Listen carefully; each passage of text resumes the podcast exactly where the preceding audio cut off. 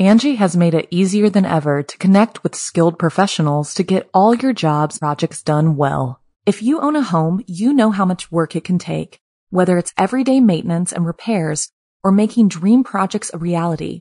It can be hard just to know where to start, but now all you need to do is Angi that and find a skilled local pro who will deliver the quality and expertise you need.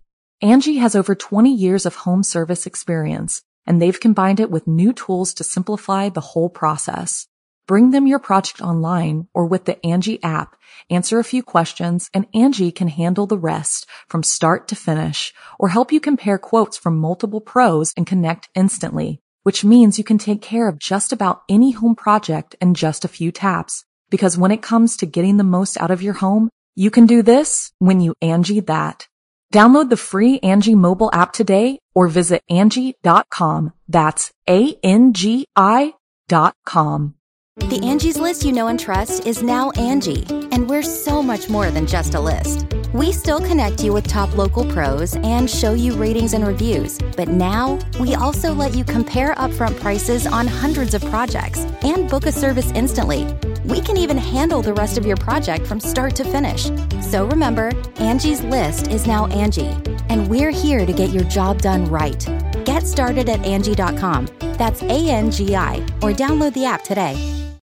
When you need mealtime inspiration, it's worth shopping Kroger, where you'll find over 30,000 mouthwatering choices that excite your inner foodie. And no matter what tasty choice you make, you'll enjoy our everyday low prices, plus extra ways to save, like digital coupons worth over $600 each week. You can also save up to $1 off per gallon at the pump with fuel points. More savings and more inspiring flavors make shopping Kroger worth it every time. Kroger, fresh for everyone. Fuel restrictions apply. It's time to turn off the lights and turn on the dark. Chilling tales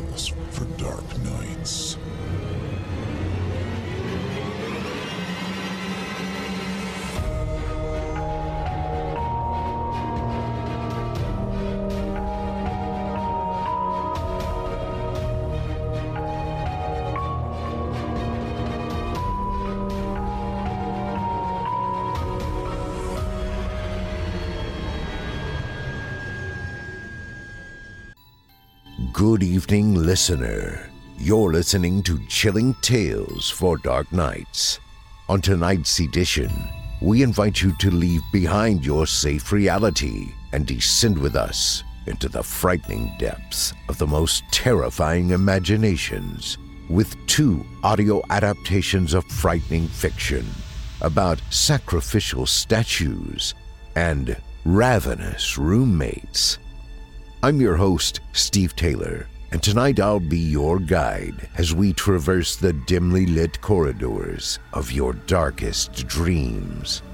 Joining us tonight to help bring to life the frightening fiction of Kyle Gruber and Amaris are voice talents Nick Goroff, Olivia Steele, Creepy Face, and Justine Anastasia. Now, get your ticket ready Take your seat in our theater of the minds and brace yourself.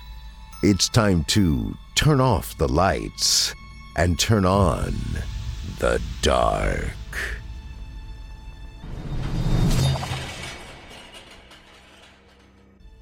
Our first story tonight is written by Kyle Gruber and is performed by Nick Goroff.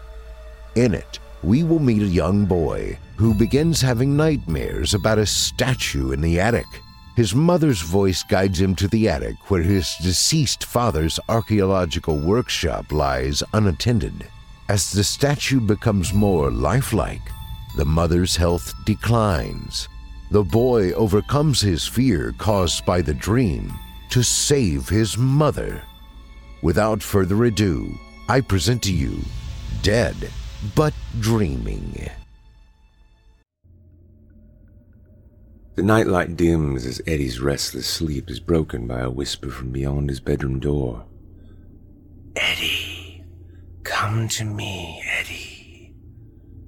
Mom? He obeys his mother's summons without a second thought, and so steps from bed and crosses the dark room. He peeks out the open door and sees nothing but the moonlit hall. He flips the wall switch, but no light follows. A primal fear grows in him, the fear that all children have for the dark and the things that might lurk therein. Mom? Mom? This way, Eddie. Follow the sound of my voice. Swallowing his fear, he steps into the darkened hall and across to his mother's bedroom. His hand is on the doorknob when the whisper returns. No, Eddie. This way. The voice now comes from the door to his left, the door that opens to a narrow stairwell and up to the forbidden place. I can't, Mommy. It's locked, and Dad said never to go in without him. It's okay, Eddie. I'll unlock the door for you. Click. Okay, Eddie replies apprehensively as his shaking hand reaches for the knob. The door creaks open and exhales a breath of dust and decay.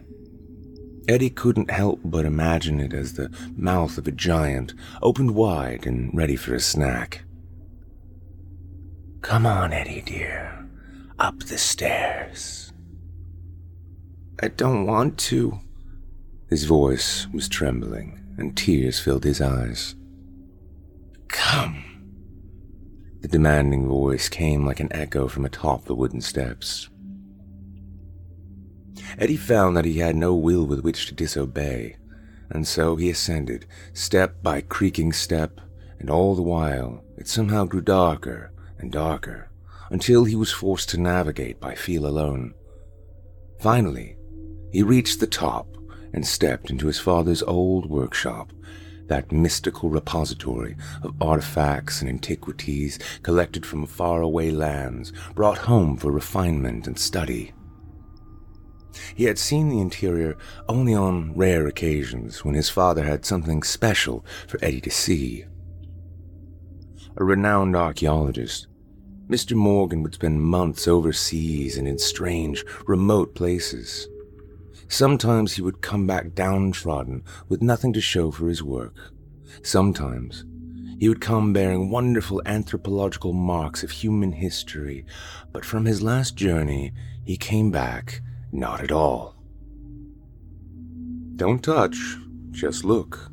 Everything in here is very delicate. These will all be in museums someday. Eddie's father gestured to the work tables, which held a variety of his latest discoveries, alongside various instruments such as sandpaper, precise cutting tools, and lacquer. He was a man that could never focus on a single project for too long, but he would always come full circle, and the finished product was something to behold.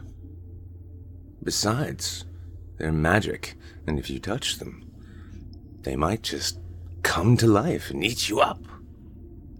Eddie's face had taken on the aspect of fright as he eyed the many artifacts under a new light. They will not, Barbara Morgan playfully smacked her husband's shoulder.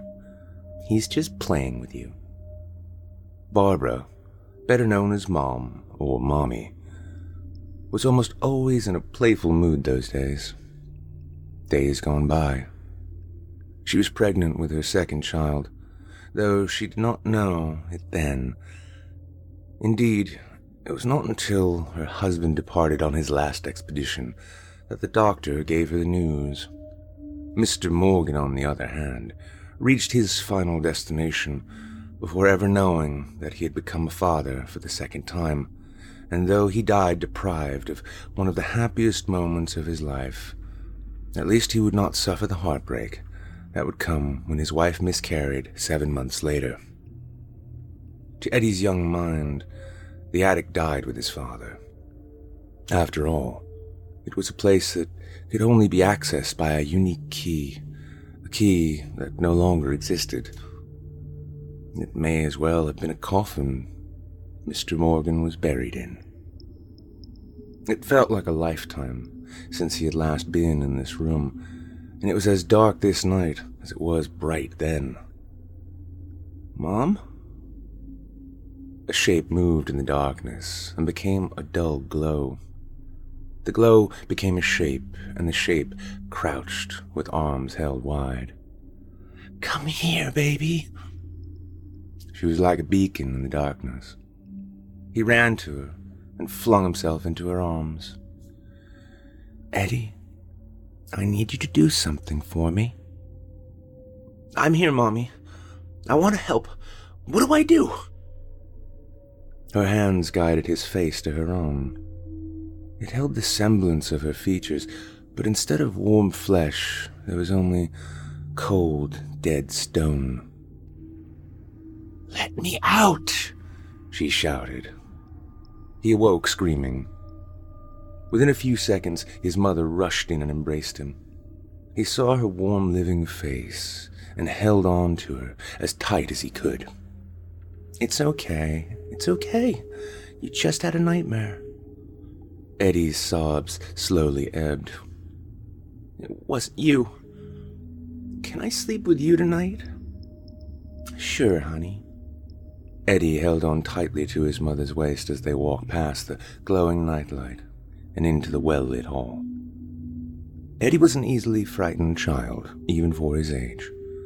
But he was also very brave, and the next day, when he passed by the doorway to his father's workshop, he tried the knob. It didn't budge an inch. Relief flooded him, and he was ready to accept that his nightmare was nothing more than a bad dream, a belief that would not survive long. The next night, Eddie once more opened his eyes to a dream world. The nightlight was dark, but the dull glow from the doorway was enough to see by. It came from a stone woman standing silent as the grave. Come with me, Eddie. The voice came from the statue, though its carved lips did not move. In fact, he could not be sure that they were words at all. It was more like a feeling, both familiar and alien, that flowed from the figure in the doorway. Eddie was powerless to resist. When he climbed out of bed, the house beneath him rotated around the statue.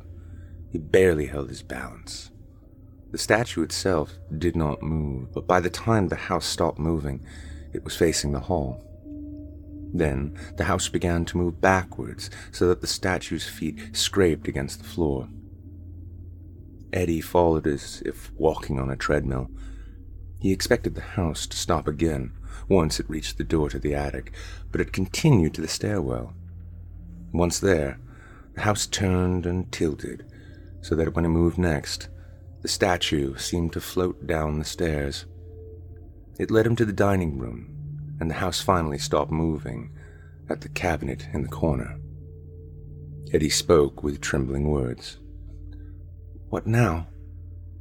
The statue made no response, but intuition guided his hand to the highest drawer, one that he could not have reached last year. He looked to the statue for confirmation or denial, but it just stood there, blankly. He pulled on the iron handle. Ah! Eddie screamed in pain as a monstrous, inhuman arm grabbed hold of his wrist and crushed it. The bones splintered and broke. He looked at the face, but it had changed from an imitation of his mother's to that of a fully realized demon. It was the face of evil, and it roared like a banshee. Its mouth opened ever wider until the foot long teeth parted. Eddie felt his eardrums exploding at the sheer volume of the voice. He awoke in his bed, unable to cry out. He couldn't even move. The fear was so great that it paralyzed him, and for a few horrible seconds he believed that he had turned to stone like the statue in his nightmare. The thought passed as he willed himself to breathe in a great gulp of air. He pulled himself out of bed, shaking but emboldened by the glow of the nightlight. He took off his wet pajamas and buried them at the bottom of his laundry basket. He took clean pajamas down the hall to the bathroom and showered like a grown up. His mother woke, but did not get out of bed. A moment after the shower stopped, her door opened, slowly and quietly. Eddie walked in on tiptoes. She expected to feel him cuddle up against her, but instead, he just stared at her, studying her. She opened her eyes and looked into his. Nightmare? At the sound of her familiar voice, he crawled into bed and pressed tightly against her. The following day, Eddie would not step foot in the dining room. His mind was always on the drawer from the dream. Imagination filled it with a thousand things, but whether benign or diabolic, all led back to the nightmare visage that nearly killed him with the power of fear alone. He couldn't imagine anything that would be worth the risk of confronting that again. The following night, Eddie delayed bedtime for as long as he could manage. Mom, I'm going to have another nightmare if I sleep alone. Can I sleep with you, please? He stretched the last word to emphasize how desperately he wanted her to say yes. Okay, this is the last time. After getting ready for bed, Eddie took his nightlight and plugged it into the wall of his mother's bedroom. Then he crawled into bed, closed his eyes, and faded to sleep. Darkness and the fog of dream filled the air when Ed next opened his eyes. His mother's voice called from beyond the closed door, but it was faint and muffled. His mother stood over him with a loving smile and when he rose to the voice, a hand pressed him down to bed and lulled him back to sleep. He went peacefully, and the hours passed in a haze of slumber. Hours later, he found himself again in darkness, dream fog still heavy in the air. This time he rose from bed of his own volition. His mother was gone, neither watching over him nor in bed where he expected to find her. For perhaps the first time in his life, he knew that he was dreaming. Curiosity overcame fear, and he ventured out into the darkness. The door to the attic was ajar, and a faint light glowed from atop the stairs. Mom? He crept up the steps. What would his mother be doing in his father's old workshop at this hour? The room was lit only by the lamps above each workbench, and his focus shifted to survey their contents. They were crowded with ancient artifacts and curios, some packaged for display, while others sat beside brushes and chisels, half encrusted by years of neglect. Stone tablets, effigies, fetishes, and on the last workbench there sat a skull. Not a human skull but that of an animal Eddie did not recognize. Maybe an ape? He reached for it, but stopped short. Besides, they're magic, and if you touch them, they might just come to life and eat you up. Suddenly, the skull terrified him, and he whipped around toward the door. His eyes opened wide as he gasped in fright. It was in the middle of the room. How could he have missed it? The bust was the size of a man, only it had no arms or legs, and stood by way of a pole that impaled it from below. It had no face or features of any kind. It occurred to Eddie then that the ancient bust stood where his mother did the last time he dreamt of this room, and as he stared at it, it seemed to change. Slowly, the face began to form, and the body curved to a feminine aspect. The crawling change stopped just after the eyes became discernible. The pupils seemed to twitch, but the stone remained motionless. He stepped slowly towards the door, never taking his eyes off the bust. Finally, turning to leave, he heard a whisper from behind. It was so quiet and strained, he almost couldn't hear it. Eddie, is that you? Eddie shook his head vigorously. N- no, no. He turned and ran back to his mother's bedroom to hide under the covers till morning. Eddie awoke before his mother and pushed her gently. Mom? Mommy? She awoke with a groan, Hmm. What time is it? Eddie looked to the alarm clock by the bed and recognized the numbers. Ten o'clock. You'll have to dress yourself today. I'll make breakfast in an hour. But I'm hungry, Mommy. Not now, Ed. Go get dressed. It was two hours before Barbara made it down the stairs and into the kitchen. Eddie was already sitting at the table, waiting for breakfast. She moved slowly and clumsily. Her hair wasn't brushed, and she was still in her nightgown. Her face was pale, and there were dark bags under her eyes. Breakfast was a bowl of cereal and a glass of orange juice. Eddie was grumpy with hunger, but restrained his emotions. Thank you, Mommy. You're welcome, sweetie.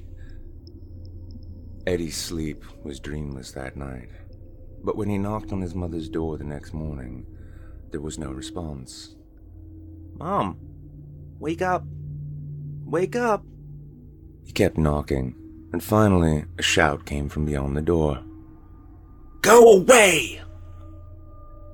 She had never shouted at him like that before. It scared him, and he left her alone. When she finally came out, she looked even worse than the day before. I'm sorry I shouted at you, baby. I didn't mean to. I'm not feeling well. It's okay, Mommy. I love you. I love you too, sweetie. Eddie felt like crying. He had hoped his mother would praise him for making breakfast, even if the cereal was soggy. The next morning, Eddie didn't even try to wake her up. Instead, he pulled a chair up to the counter and set up two bowls of cereal. He put the milk on the table instead of pouring it into the bowls so that the cereal wouldn't be soggy. After half an hour, he lost his patience and ate alone. The milk was sour by the time Barbara finally made it to the breakfast table. Over the next few days, Eddie would refine his breakfast routine while his mother declined. His sleep had not been dreamless, but they were not the nightmares before. He was his father, painting a portrait of his mother. He was a dog, following a scent in the woods. He was Superman, rescuing Lois Lane from the bizarro Superman. But most often he was a fisherman, and in that dream he was lost at sea in a small boat that he did not know how to sail. His fishing rod would quiver, and he would take it and pull. As the reel turned, a shape rose from the deep. The shape seemed to swim toward the line, not against it, but something was binding it to the deep. He would draw the shape ever nearer until the sky darkened, the sea turned violent, and the fear crescendoed within him. He would let go of the rope, and the next dream would come. Each day, Barbara grew more ragged, more agitated, and less patient. He tried to help any way he could, doing her clothes and making her meals. It was heartbreaking to see his mother this way, and whenever he thought of her decline, he couldn't help but remember how the dream statue seemed to morph in the opposite way. The two had been related, but how? He had only one clue, and yet the paralyzing fear threatened to overcome him at the very thought. He made sure that it was broad daylight before entering the dining room. He could feel his heart pounding as he approached the cabinet and the forbidden drawer. He looked back and forth until he was satisfied that there was no one and nothing around. He pulled the drawer open as quietly as he could. The sound of scraping wood. He froze and listened for a response. When none came, he resumed pulling, a little less cautious this time. He looked in. Magazines and power cords?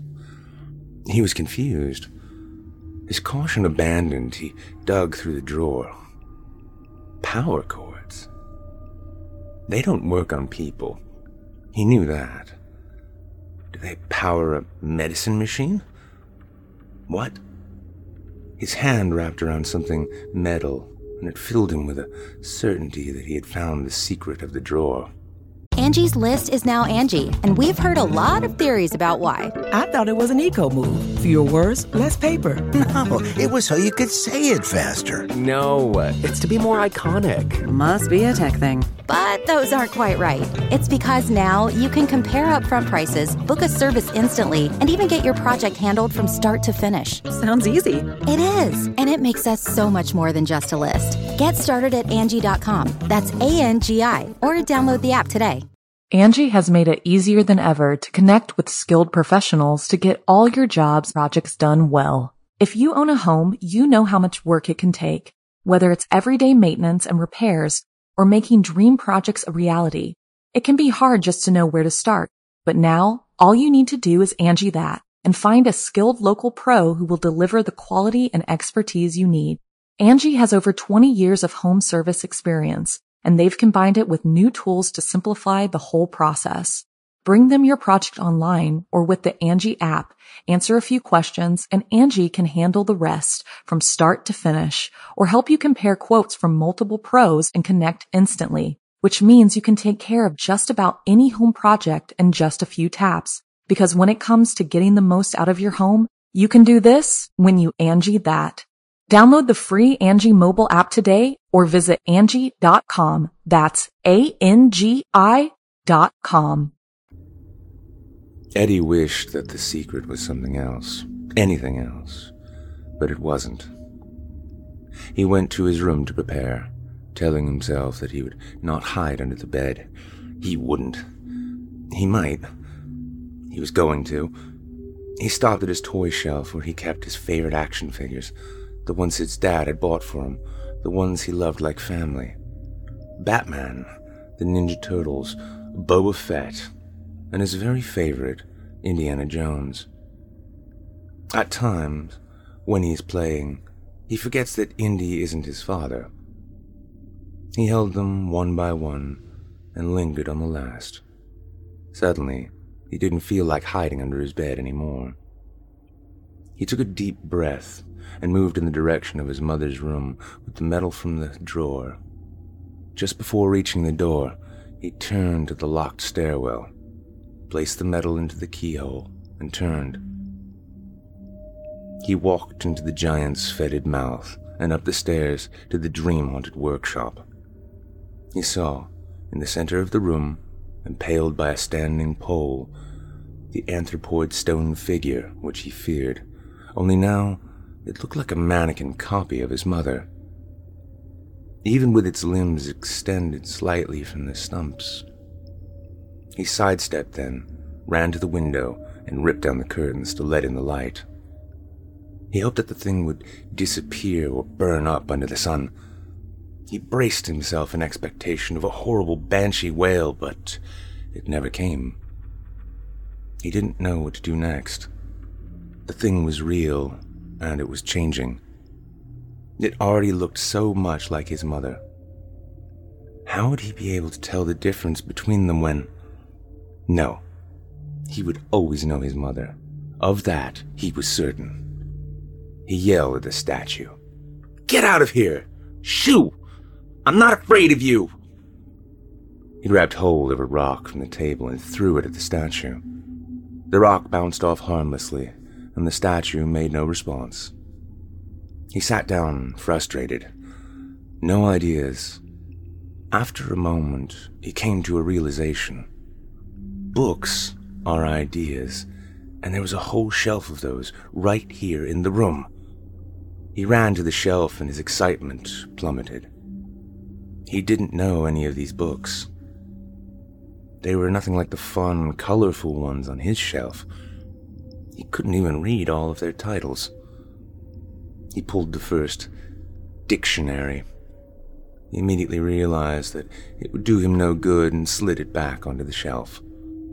The next one, Egyptian history, was so boring that he started to doze off after the first paragraph. The third book was the worst yet. De Vermis Mysteriis. The words inside looked like English, but he couldn't understand a single one. He was getting frustrated fast and threw the book in the trash. With instant regret, he hurried over to it, forgetting his fear of the statue. But then, his attention was intercepted by yet another book. It sat on a workbench like an exhibit. Instantly, he knew that this was the one. It was the most ancient looking thing he had ever seen. The book, titled Susurris est Deus Mortuorum, was large and bound in leather. He knew he wouldn't have time to read the whole thing. Instead, he used a trick he'd learned all by himself. He laid the book down on its spine, holding both covers gently, and released. The book parted in two directions, each side splitting from the reader's last location. These words were even stranger than those in the black book, but maybe he wouldn't need to read. This book had something the others did not pictures. As a matter of fact, the illustration on the page to the right told him, without a doubt, that he was on the right track. It illustrated the same bust in that very room, but the one in the picture was bound by chains and hung from an unseen ceiling. He turned the page. The page on the left consisted of the same indecipherable text as the last. Just the sight of it made him dizzy, but the picture, it illustrated the same bust in chains, but there was something else too. To the right of it hung a man. The man was chained like the bust, but unlike it, the man was screaming. The next two pages were too damaged to make out anything significantly different than the last, though he felt that at least one of the figures from the last page remained. He turned the page once more. This time, the image caused him to gasp in horror. The illustration was that of a monster with a long face full of teeth. It was holding a child over its head by one hand, as if about to drop the whole body into its widespread mouth. The ink line seemed to flex and shiver, and Ed feared the creature would walk out of the page. Ridiculous. He knew it was ridiculous, and yet the lines of ink were moving, slowly, silently. And then the monster's hand released its grasp, and the child fell screaming. The gaping maw snapped shut, and the cartoon droplets of blood flew in all directions. Ed felt something hot and wet splatter across his face. The monster swallowed, and its body bulged out as the child slid down its throat. Eddie was paralyzed in fear as the lines on the page shifted once again. Only one eye was visible when he opened the page, but now the second was slowly appearing as the monster's head seemed to turn and turn until it met Ed's gaze. Then suddenly, the picture changed completely. The blood was gone, and instead of a monster, there stood a man. A man he recognized. Confusion frothed on the surface of terror. Where had the man come from? And where did the monster go? And why was the man smiling so darkly when only a few pages ago he was screaming in terror, chained up beside the. The confusion evaporated, but the fear only boiled. The smile grew more wicked, as if in response to Ed's realization. That's when the background took shape.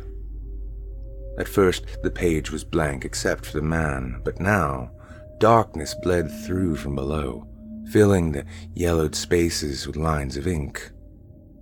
Ed watched in terrible expectation as the man in chains faded back in, only now he wasn't only screaming, but crying as well. The right page began to flutter as if begging to be flipped. Ed slammed the book shut instead. He prepared to bolt from the room, but as he turned, his eyes locked onto those of the canonical bust. It had somehow turned in his direction, and the eyes shone with an unbearable nether light.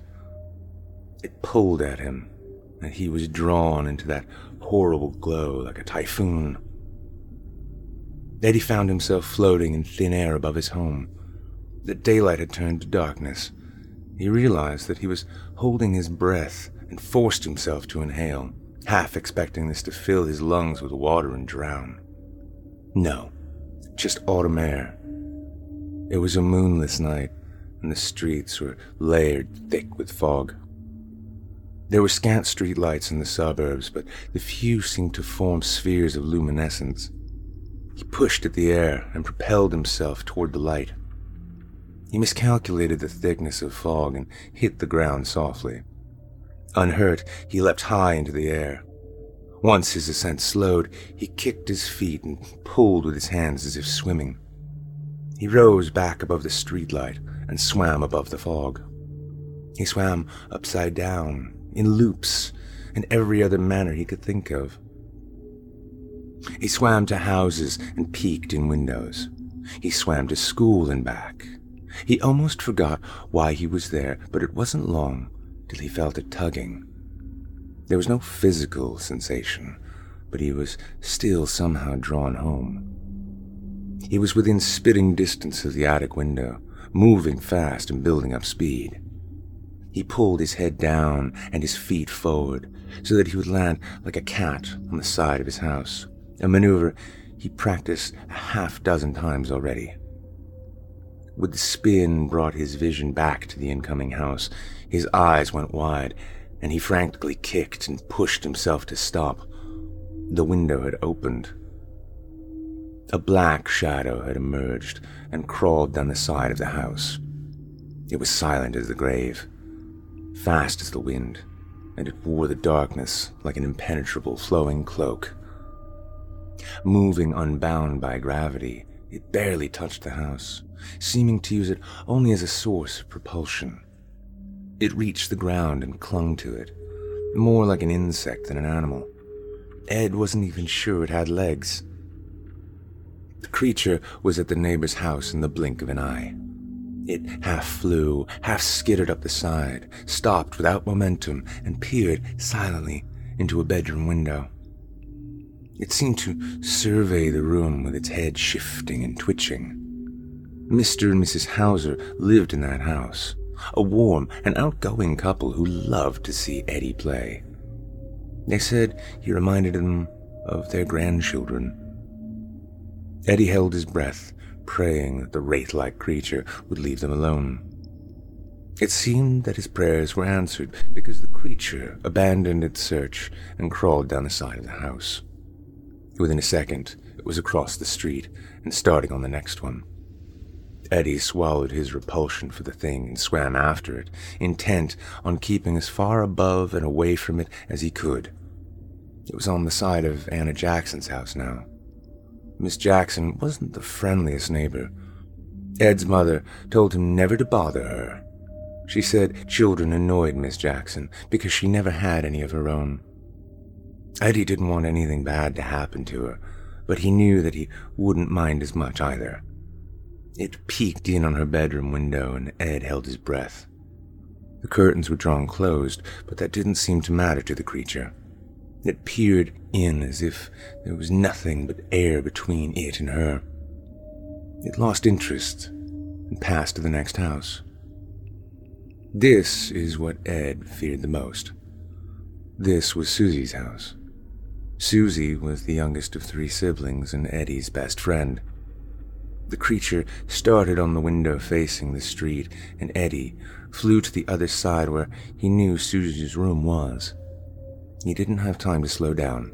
Instead, he landed his feet first on the backyard tree and rebounded straight at his friend's window. He pulled at the sill as hard as he could, but it wouldn't budge, even the slightest bit. He could see her sleeping soundly just on the other side. He pounded his fists on the glass, but not a sound was made. He yelled as loud as he could, but she didn't stir. What could he do? He looked around frantically. Could he throw a rock? Could he even hold one? His gaze turned upwards and his eyes stopped dead. Peering down from the roof was the wraith like creature. Its face was nothing but darkness, but Ed was certain it had its sight locked on him. He froze, and his fingers slipped from the window frame. He sank to the ground, as if in slow motion. He could feel tears welling up as he remembered all the fun he and Susie had together. He could see the sandcastle they made at the beach, the games of tag that he would always let her win, even the time she gave him cooties by kissing his cheek. Finally, he hit the ground as soft as a leaf. The creature skittered from the roof and down the side of the house. It stopped at Susie's window and peered in from above. It had not seen Eddie after all, but the sleeping girl wasn't so lucky. It found her immediately, and then raised its giant clawed hand to the glass of her window. Tap, tap, tap. The long, inhuman fingers gently rapped on the glass. Ed had a sudden realization. It needed her to open the window. It can't get in. It was tapping to wake her up, but when she saw it, she would scream, and her parents would come running and scare the creature away. But, of course, it didn't happen that way. Its head cocked erratically at odd angles. Was becoming impatient. Then, finally, Susie's face appeared at the window. She was looking up at the creature in joyous wonder. Who can say what she saw, but it, whatever it was, was a lie. Eddie tried to yell, but all he could manage was the slightest gasp. He tried so hard to move, so hard, but he couldn't budge. Susie unlocked the window and lifted it up over her head. Her excitement instantly turned to horror, but she didn't have time to scream before the creature flew in and Eddie could see no more. He felt tears streaming down his cheeks, and he closed his eyes tightly as he could, hoping that this nightmare would end.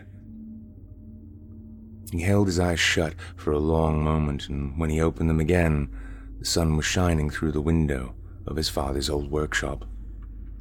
The bust was there, but it had gone back to its original position. He walked around to look at it from the front. Its appearance had changed again. Now it looked exactly like his mother. The features were perfect and detailed to an impossible degree. Even the stone looked like flesh. He backed away slowly. Eddie, his mother embraced him from behind. Mom. Her hug was tight, but warm and benevolent. He had never been more relieved in his entire life. What are you doing in here? You know you're not allowed. Mom, it's alive. It's going to copy you, and it's going to kill you. Then it's going to eat all the kids. Mom, you have to help. Slow down. What are you talking about? The statue, Mom. It's alive. She took a deep breath and spoke soothingly to him. Statues can't come to life, Eddie. It's not a statue. It's a monster. Look, it looks just like you now. Barbara turned to look up and saw the bust. What have you done to your father's favorite project? She sighed. I. I didn't do anything. It just turned like that. She looked around, saw the book by the trash can and the ancient one on the table. Then she turned to look at him, crouching down to his level. How did you get in here? I had a dream. The statue took me to the drawer, and there was a key inside. Then the statue turned into a monster, and then it broke my arm. Eddie held up his arm as if to show her, but realized too late there would be nothing to see. She looked at it skeptically, and Ed realized then that he was in a fight for his life. He had to convince his mother of the truth. He had to. It was becoming a doppelganger. It would copy his mother, kill her, and use her face to hide by day, so that it could eat children by night. He knew it was true. He just had to show her. It was real. How else would I have found the key? I'm not sure. Maybe you saw your dad put it in there. It wasn't exactly a secret. We just wanted to keep it out of your reach. I hadn't even thought about moving it now that you've gotten so big. I didn't know. And even if I did, how would I know the statue was here before I even saw it? Ed knew she didn't believe him yet, but he was sure she wouldn't think he was lying. That statue's been here for years, Eddie. You've kept it in your subconscious, and it came to you in a dream. That happens all the time. The monster is in the book, see? He pointed at it, and she walked over to look. Oh, Eddie, I wish you hadn't seen this. He held his breath. She sounded convinced. A kid your age shouldn't see books like this. But the monster was real. I saw it crawling on the houses and it, it ate Susie. Honey, remember when we saw the doctor last year and he told us you had narcolepsy? Yeah, but I'm on pills and it hasn't happened for a long time. It happened just now. You suddenly fell asleep while looking at this awful book, and it made you dream of monsters. But Susie, where's Susie? I'm so sorry, baby. You know Susie disappeared last week, but it wasn't a monster. Her mother lost custody, but she was so desperate to be with her daughter that she snuck in and they ran away together. I'm sure little Susie is just fine, and she'll be back soon. That's not true. How could I know she was missing? Because I sat you down and told you about it myself. You were so worried about your friend that you buried that memory deep down, but it came back in your imagination. The statue! It looks just like you, and it grew arms and legs. Even as he said it, he knew that his mother would wipe that argument clean, just like the others. He was barely listening as she told him. You know how you sometimes wake up in a different room than you went to sleep in? Yeah, he replied in a tone of somber defeat. He was losing, and he knew it. You sleepwalk, honey. You took some of my makeup and you made the statue look like me. Plus, it always had arms and legs. They're just too fragile to hold it up. And that's why your father drilled in the pole. Now that he saw them standing side by side, they didn't look so similar after all, but he wasn't ready to give up. He was crying when he spoke next. No, it's a monster. It's gonna kill you, and I'm gonna be all alone with it. She sighed, rolled her eyes, and went to the shelf where the crowbar was kept handy for opening crates. She picked it up and returned to the statue. She paused to look Eddie in the eyes as if telling him, Just watch this. She swung. Eddie clenched his body, ready for the statue to raise up its arms and defend itself, which never happened. The crowbar smashed into the stone. She swung again. Nothing. Again. Nothing. She kept beating at it until finally one of its arms broke off. She drew the metal bar back one last time and swung so hard that the statue fell on its side and crashed to the floor with a terrible boom. Breathless, she asked, if it was alive, would it let me do that? No, Mom. Eddie finally gave up. He had always been imaginative. That's what everyone told him. This was just like Santa Claus and the Boogeyman. Nothing but make believe. All the puzzle pieces of logic came together, and the picture wasn't so bad after all. Part of him hoped he was wrong, and that part spread until it was the only part. Good. Now, why don't you go set the table? I'll be down to make lunch after I clean up this mess. Ed did as he was told, but stopped in the doorway, looking back at his mother. Mom, I love you. I love you too, sweetie. When he was gone, she stepped over to where the statue lay, looked at it with a wry smile, and shook her head in bemusement. She crouched down and looked closely for a short second. There was a tiny throbbing line on the side of its neck. Barbara's mouth closed tightly, and with no particular hurry, her lips parted again. The teeth were yellow and jagged in her mouth. Her mouth didn't stop opening. It crept up and up. The nose split, and each inch revealed another inch of teeth. It spread wider and bulged out to make room for yet more teeth to emerge, each the size of a dagger. It struck savagely, deep into the stone throat, which sheared like flesh. Blood spurted from within, and she drank and drank until no more blood flowed. Face covered in red, she looked to the alabaster eyes. What a talented boy you have. The hideous face moved closer. Next time, I'll kill him. The creature protracted a huge spiked tongue and cleaned its entire face of blood in a single swath.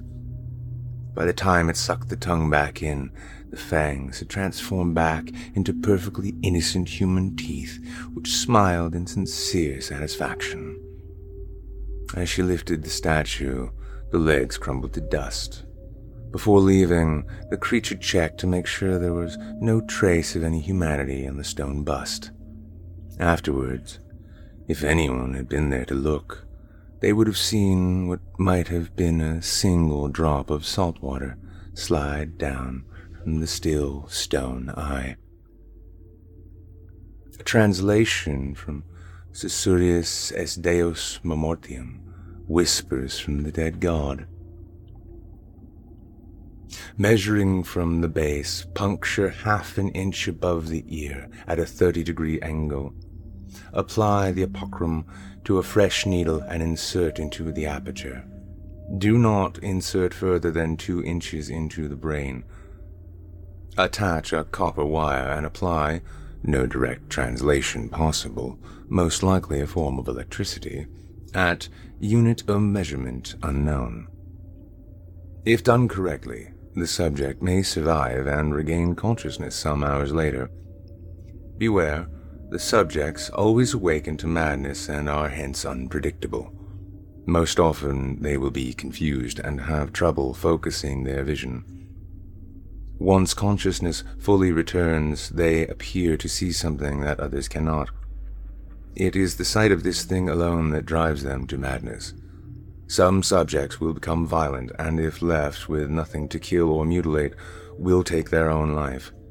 Many will lapse into seizure until death.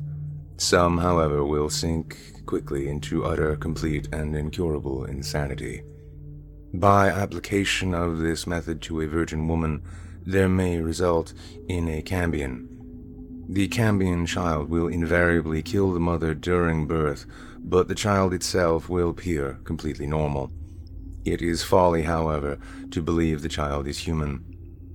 In its eyes is reflected the vision of all things, not just of this world, but of all worlds and all dimensions. One should never look a Cambion in the eyes, lest he see something whose form would break his mortal mind. It is not recommended to allow the Cambion to reach maturity before slaughter, lest its cunning overtake thy own. The slaughter must be done on the sacrificial altar with a dagger anointed in the blood of the mother. Once complete, collect the blood and store at 120 degrees Celsius. If the blood is not drained immediately, the body will behave unpredictably. It will most likely morph from its human form into that most resembling its father in this plane. The blood of the organism in this state is unusable. Once the cambion has been drained, its body will solidify and become as stone. Secure it with all the solidity in one's power and as far from civilization as possible. Cambion have been known to be buried in great stone pyramids deep in the desert. Do not attempt to destroy the body, it will always reform elsewhere. The live cambion is dangerous, but a dead cambion is infinitely worse. Its ability to metamorphose is not restricted to its own body, but extends through dream too. This section is followed by the pages seen by the boy Eddie Morgan prior to the incident on Janet Street. The page following this section has only a single line of text. That is not dead which can eternal lie, and with strange aeons even death may die.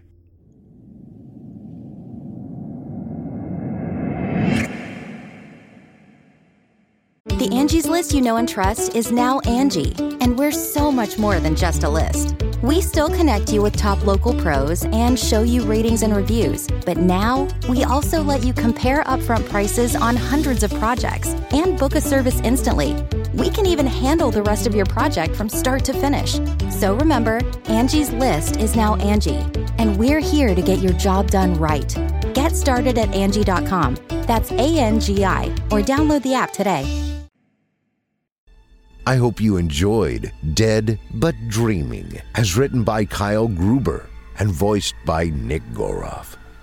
Voice actor and 2016 Evil Idol champion Nick Goroff's talents can be found on our very own Chilling Tales for Dark Nights YouTube channel, as well as on past episodes of the Simply Scary podcast. You can also join Nick on his YouTube channel, Wizard of Cause. If you drop by, don't forget to let him know you heard him here. Our second tale of the evening is written by Amaris and is performed by Olivia Steele, Creepy Face, and Justine Anastasia. Having roommates is seldom easy, but in our second tale, we meet a woman freshly moved into a shared home. Her roommates seemed harmless at first, as long as you were a woman. Now, without further ado, I present to you Slurp. It feels like breathing while drowning. As if your body is about to fall over because your chest is too heavy to carry it. Your eyes are burning, and no amount of water can put out the fire. You can't move, and every action feels like a chore. Washing your hair becomes hard. You feel disgusting as the dirt builds up in your pores. Life becomes dirty, and you're desperate to feel clean again. This was what it felt like to lose a parent. It was the last thing my mother ever taught me. My mother died four years ago, and I crawled throughout my senior year to deal with it. When I finally got on my own two legs, I moved to Los Angeles for something new. After graduating from college in Connecticut, I needed a fresh start. I found Kayla Wu on a Facebook group for housing sublets in the LA area. Her posting said that she was looking for a roommate to add to the lease. It was 900 monthly with parking and an on-site washer and dryer. It seemed like a good deal. Kayla was short, in shape, with blonde streaks in her sleek black hair. She worked in finance. I envied her as I sat across from her in Starbucks. I wish I had my life together. Where are you from? She asked me. Connecticut, I responded, timidly taking sips from my overexpensive latte. Yourself? She looked up at me and smiled. I'm American, if that's what you're wondering. Oh, I just asked because you asked me, I quickly replied, choking on the liquid. I never thought you weren't American. I could feel my face growing hot and red. I hoped it wasn't visible. What do you do for work? I have to make sure the girl that moves in here can pay her dues on time. She said, less pleasantly. I just moved here and got a job at Garney's coffee shop in North Hollywood. I also have some savings while I look for a better paying job in my field. I looked down at my coffee as I waited for her to answer. So you went to college? Good. Kayla replied. She sniffed her coffee, which was weird, before drinking it. I could see the steam coming out from the top. I know my coffee was searing, which is why it was weird to see her gulping it down.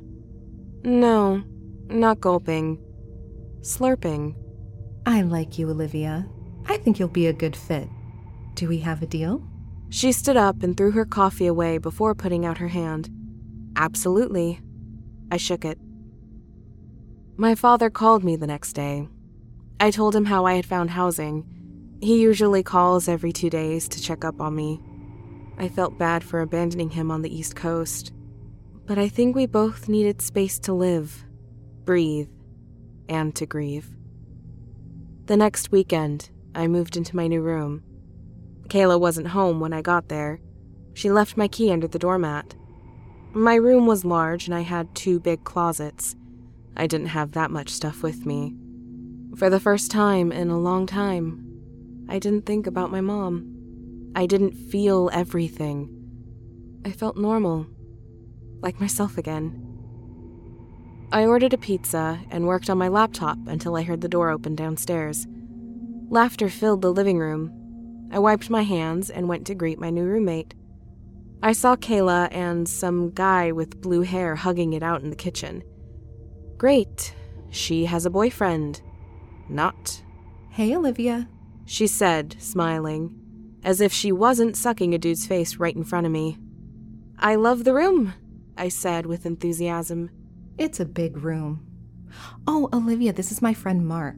Mark, this is my new roommate. Mark put out his hand. I took it. His skin was cold.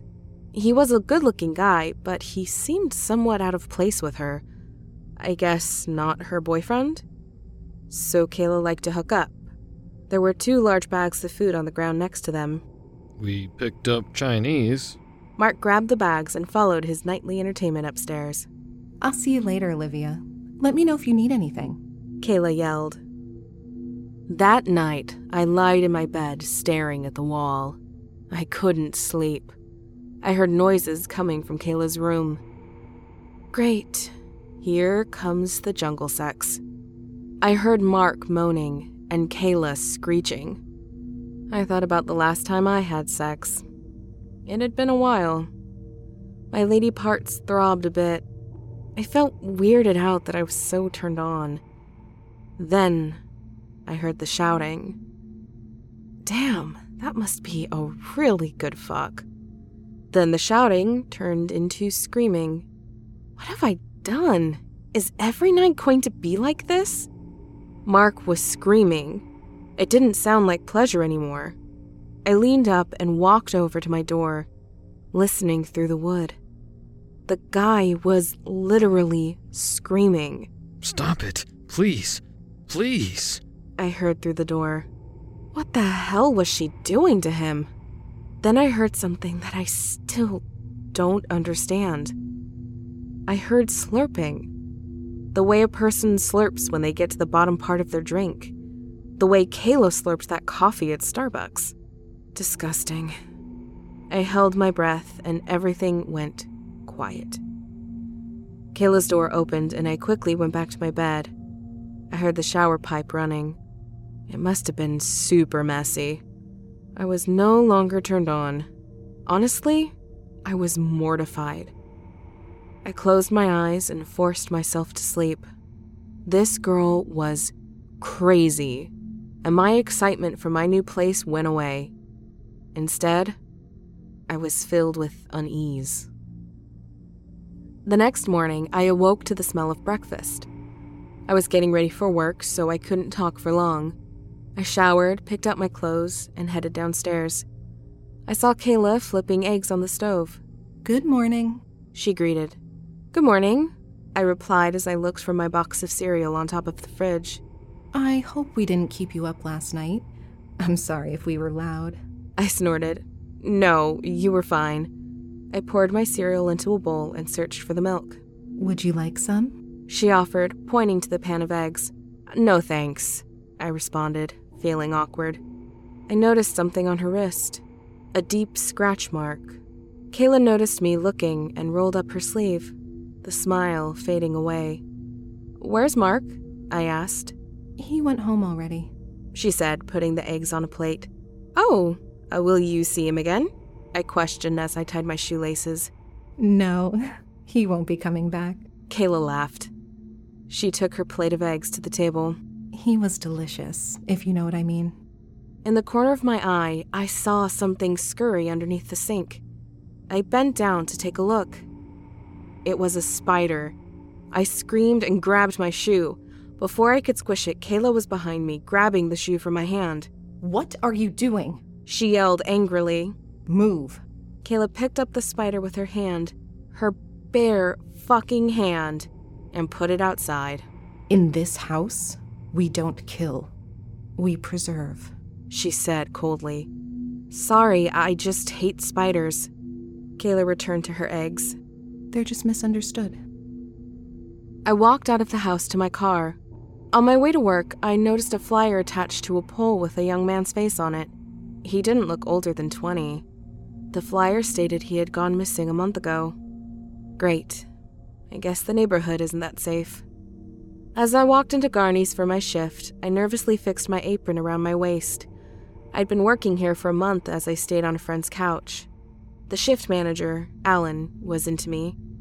Honestly, I was into him. When the rush died down and we had some free time, I told him about my roommate, Kayla. I told him what I'd heard last night. He thought it was weird too. Did you see him leave, or him? Alan asked. No. A week later, on a night I was coming back home from my shift, I saw the lights on from the outside. I went to Target earlier to buy some Raid anti spider spray. I hid it in my bathroom. Just the thought of any of those crawlers on me made me feel sick. As I opened the door, I heard laughing. Kayla was sitting at the table with a guy with red hair and freckles. A new guy already? Who even wants to have sex that much? How was work, Olivia? They were eating Indian food. At least she feeds the men she screws. Good, I responded tiredly. I took off my shoes and looked through the cabinet for some soup. This is my friend Zach. Zach got up to shake my hand. I took it and smiled back. Honestly, I was tired and annoyed. It appeared that Kayla's sexual escapades were going to be a normal occurrence, and I wasn't sure that I wanted to live with screams and moans every night, especially the screams that come from these men that sleep with her. It was terrifying. Kayla and Zach whispered to each other and headed upstairs.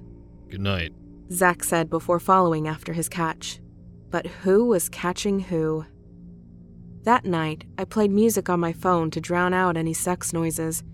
Everything seemed normal until the screams started.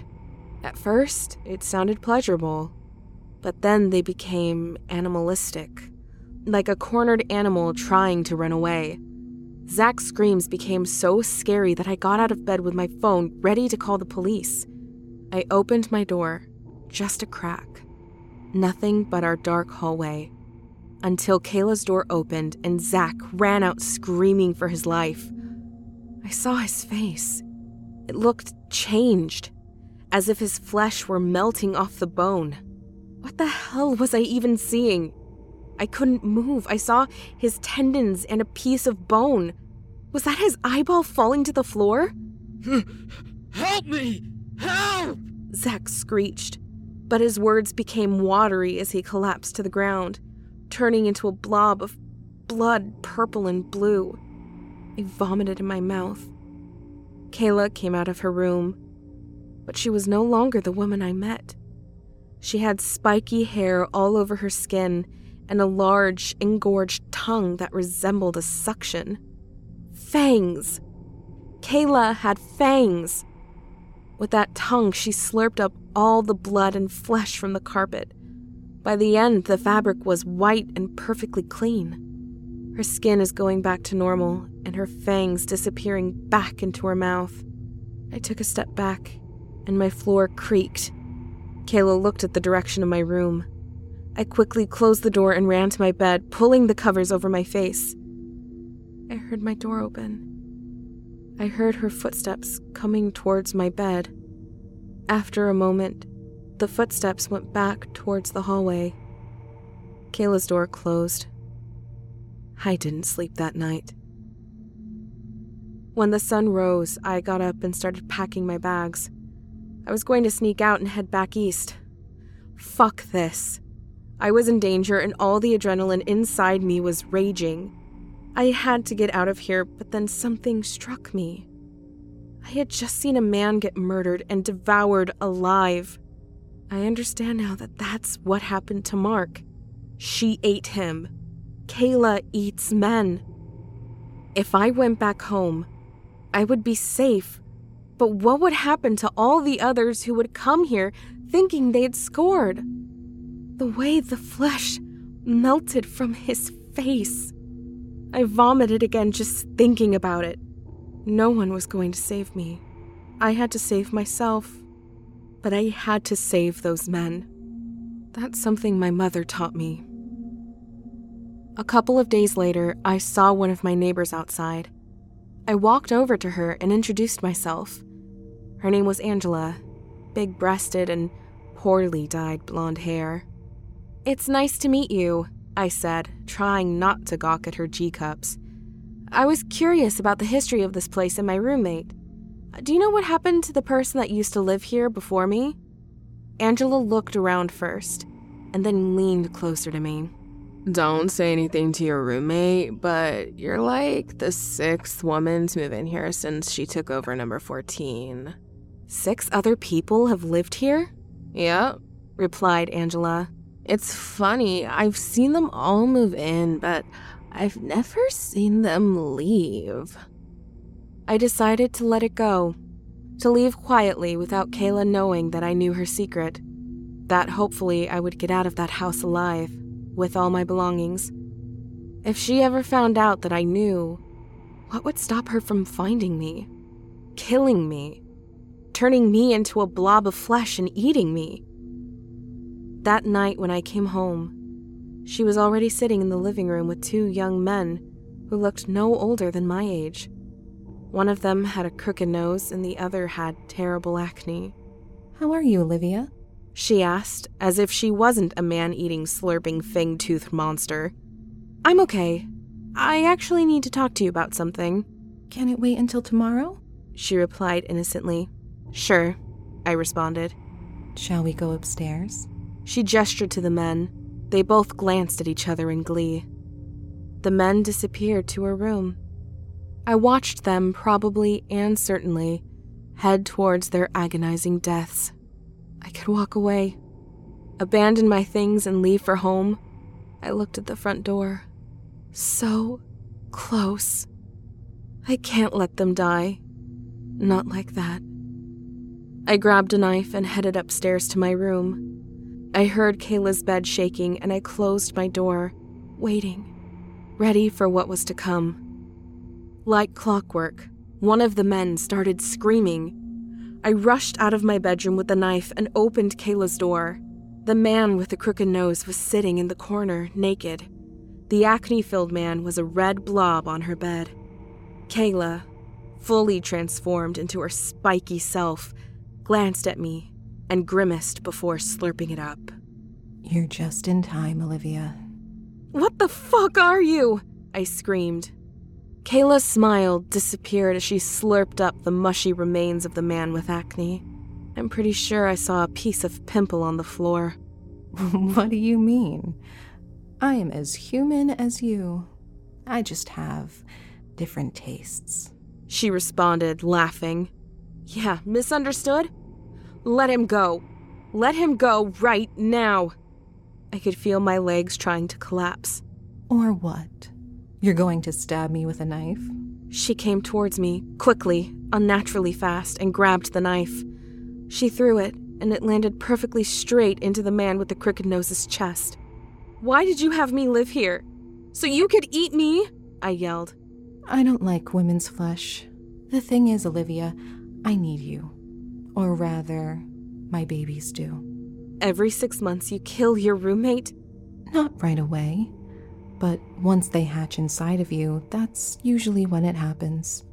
Slowly, painfully, and beautifully. You're part of the process. I tried to run, but she was too quick. She picked me up and threw me across the hallway. I hit the wall. She picked me up and dragged me into my bathroom and she pushed my head into the toilet. I couldn't breathe. Just let it go, Olivia. You've lost, and I need your body. With my left hand, I grabbed whatever I could reach the raid bottle. Without thought, I unscrewed the top and dumped it on her. What the fuck? She screeched. Kayla's skin was burning. I threw the rest of it at her face. She screamed. I grabbed the bleach next and dumped that too. Her body started to burn and melt in front of me, but she wasn't melting fast enough. She was about to come for me with her acidic body when the guy with the crooked nose appeared behind her. He pulled the knife out of his chest and stabbed her in the back. Kayla writhed in agony and deserved pain as she became a mesh of flesh. The man with the crooked nose fell and hit the ground, bleeding out. I called 911, but by the time the police arrived, there was a dead man and a pile of melted goop on the floor. I was never charged with the deaths. You see, what Kayla didn't know was that I've been here before. I am a pro at breathing while drowning. My chest has been heavy for years, and I can carry this fucked up moment. My eyes cannot forget the burning of human flesh or the slurping, but I can envision my future knowing what I am capable of. Not enough showers can cleanse this blood from my hair, but I no longer feel the need to be clean. Life is dirty. That's something my mother taught me.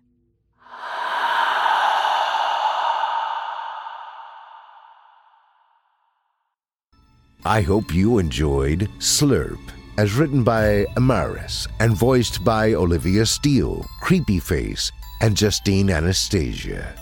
You can hear more from Olivia Steele right here on our Vario network, as well as on her YouTube channel called Scarily Olivia.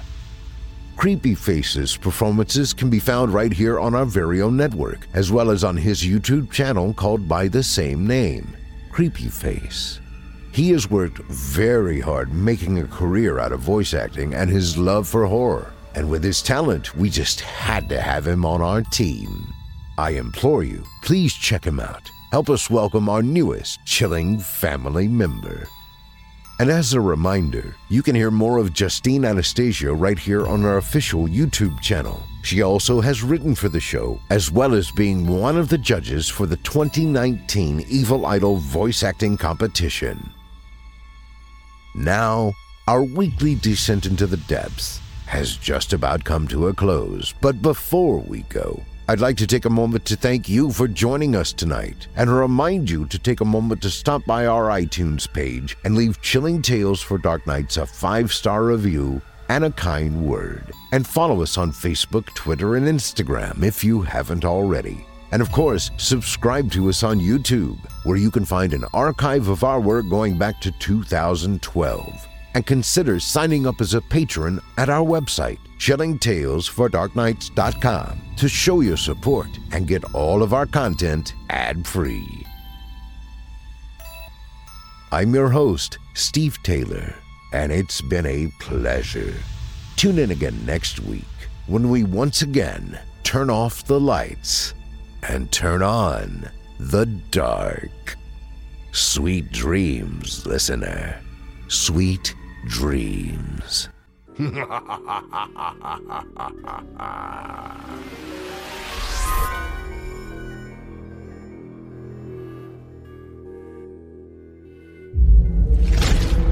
Chilling tales for dark nights.